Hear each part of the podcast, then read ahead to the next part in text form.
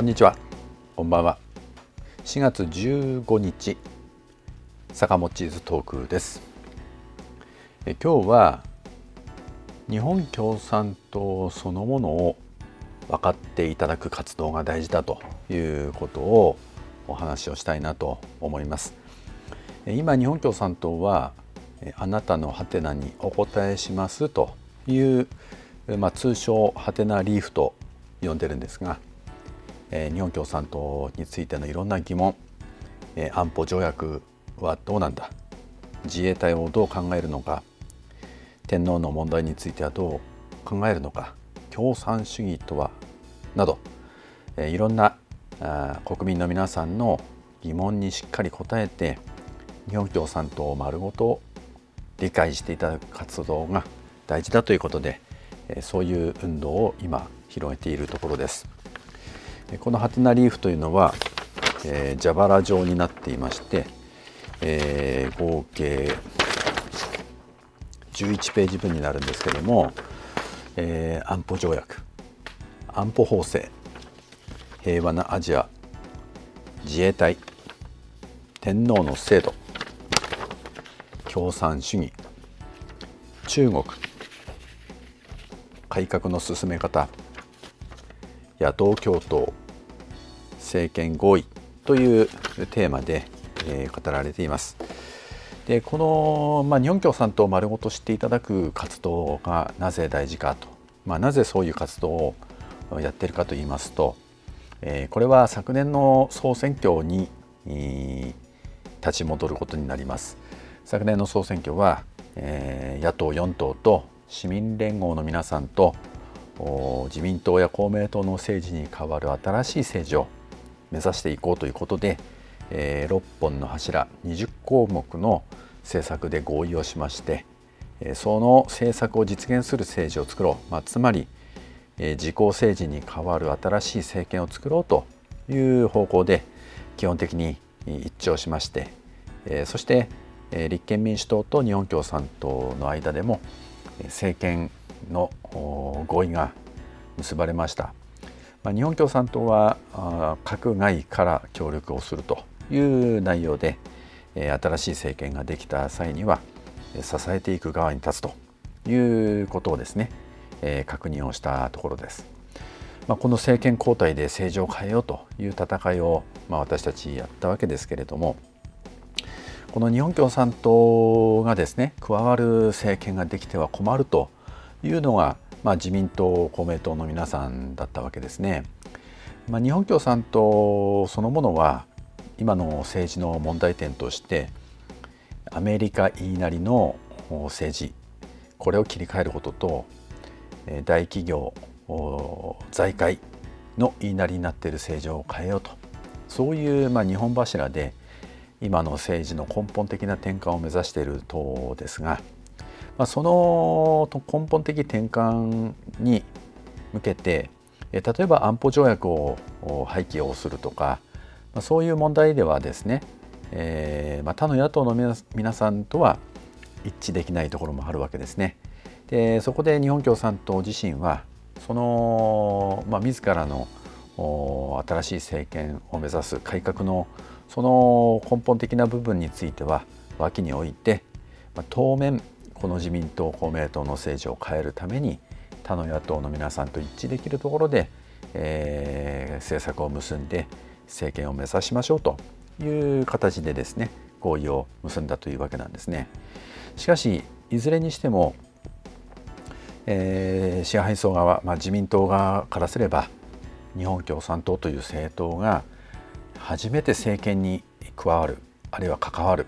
というそういう政治ができればまあ最も怖い存在である共産党が政権を担うというわけですからね、えー、これは何としても阻止しなければならないというのが自民党の皆さんのまあ、えー、最大の仕事になったということだと思うんです。でその中で、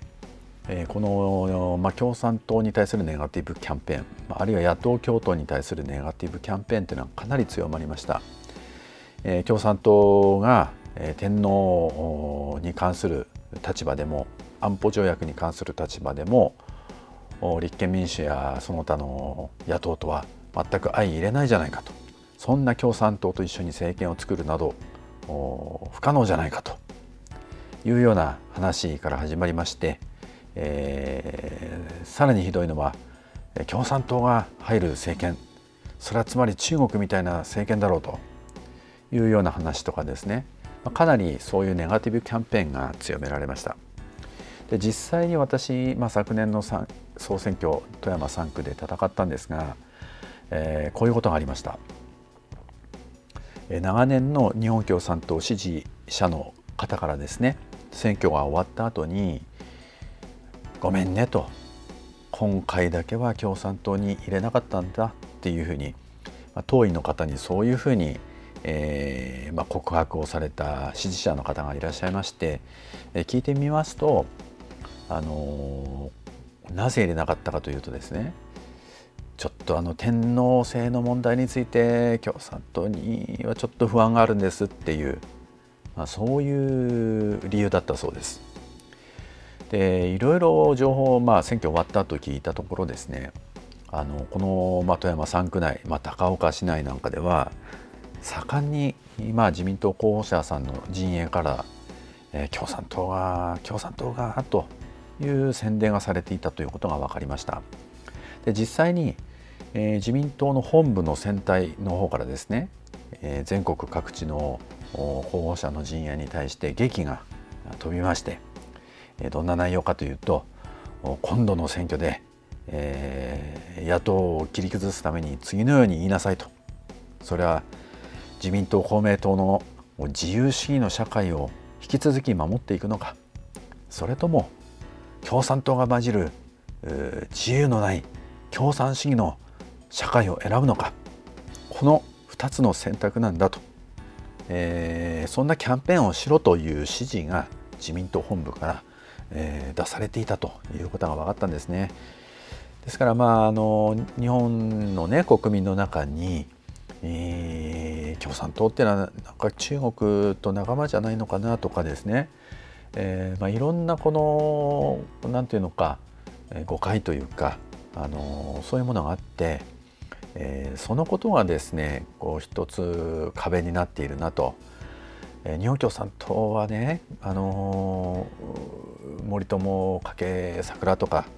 政権の不正を暴くそういう力もあるし政策的にも非常に、えー、国民のためになる政策を訴えてる。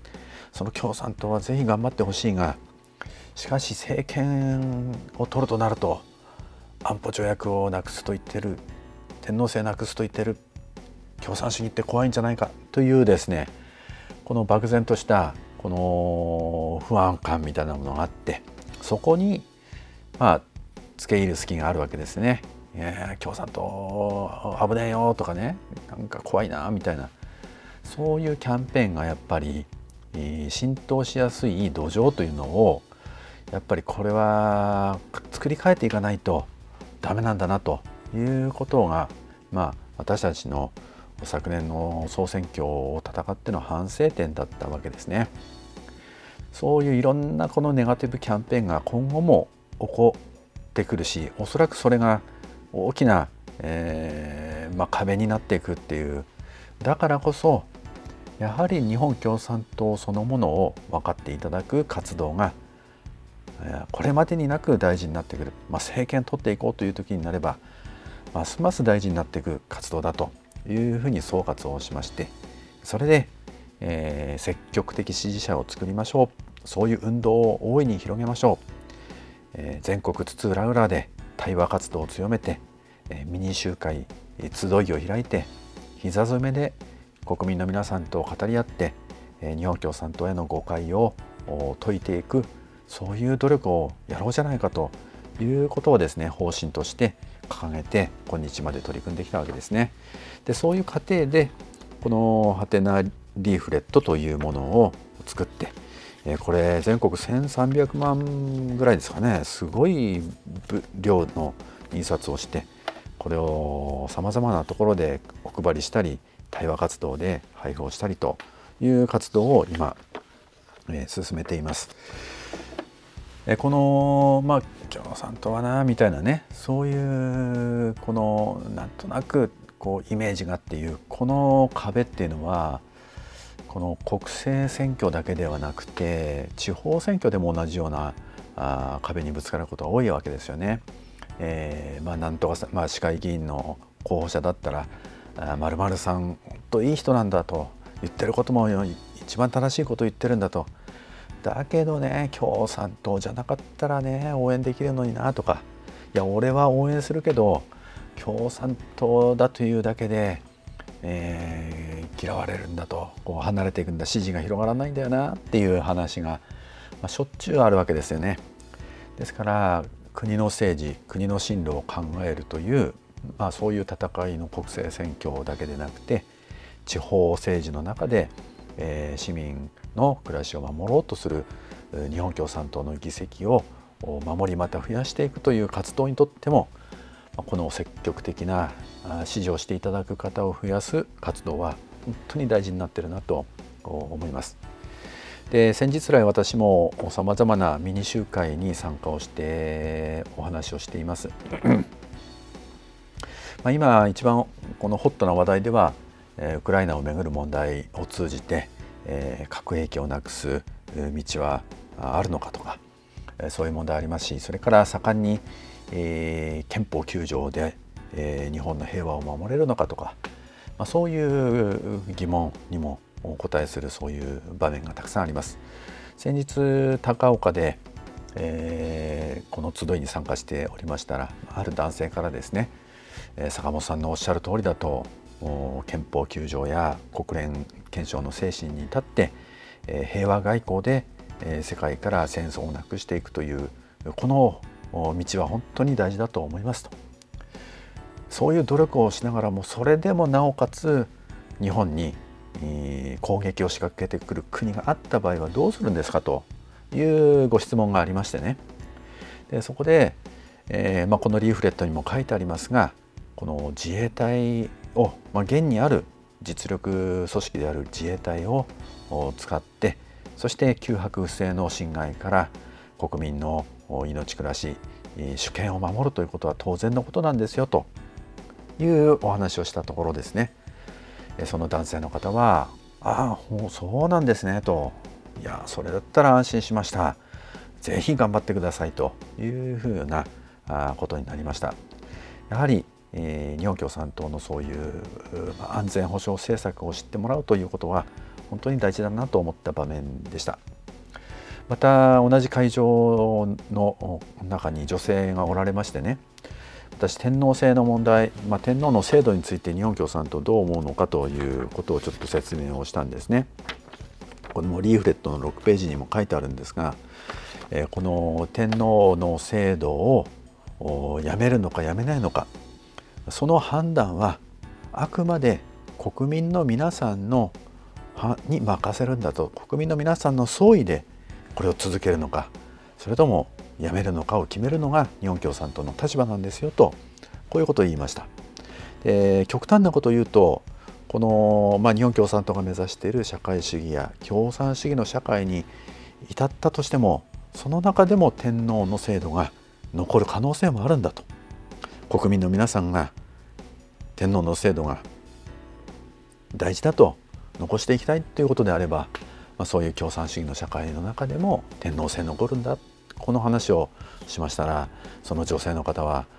いや本当に安心しましたと。今まで共産党が政権取ると天皇制をぶっ壊すと聞いてたんであその話聞いて本当安心しました。ぜひこの共産党の皆さんのこういう政策をもっともっと知らせてほしいですっていうふうにねおっしゃったわけですね。本当に印象的でした。やはり対話をしっかり行って日本共産党のそのものの話、えー、安保条約の問題自衛隊の問題、えー、天皇の制度の問題やあるいは社会主義共産主義の問題などそうしたあまだまだ皆さんにお伝ええー、きれてないそういう、えー、日本共産党そのものをしっかり語って、えー、理解していただけるように頑張っていかなければいけないなというふうに思ったわけです。まあ、今後も富山県内各地でえー、膝詰めのミニ集会をどんどん開いていきたいと思っております。また該当からも訴えます、えー、ぜひ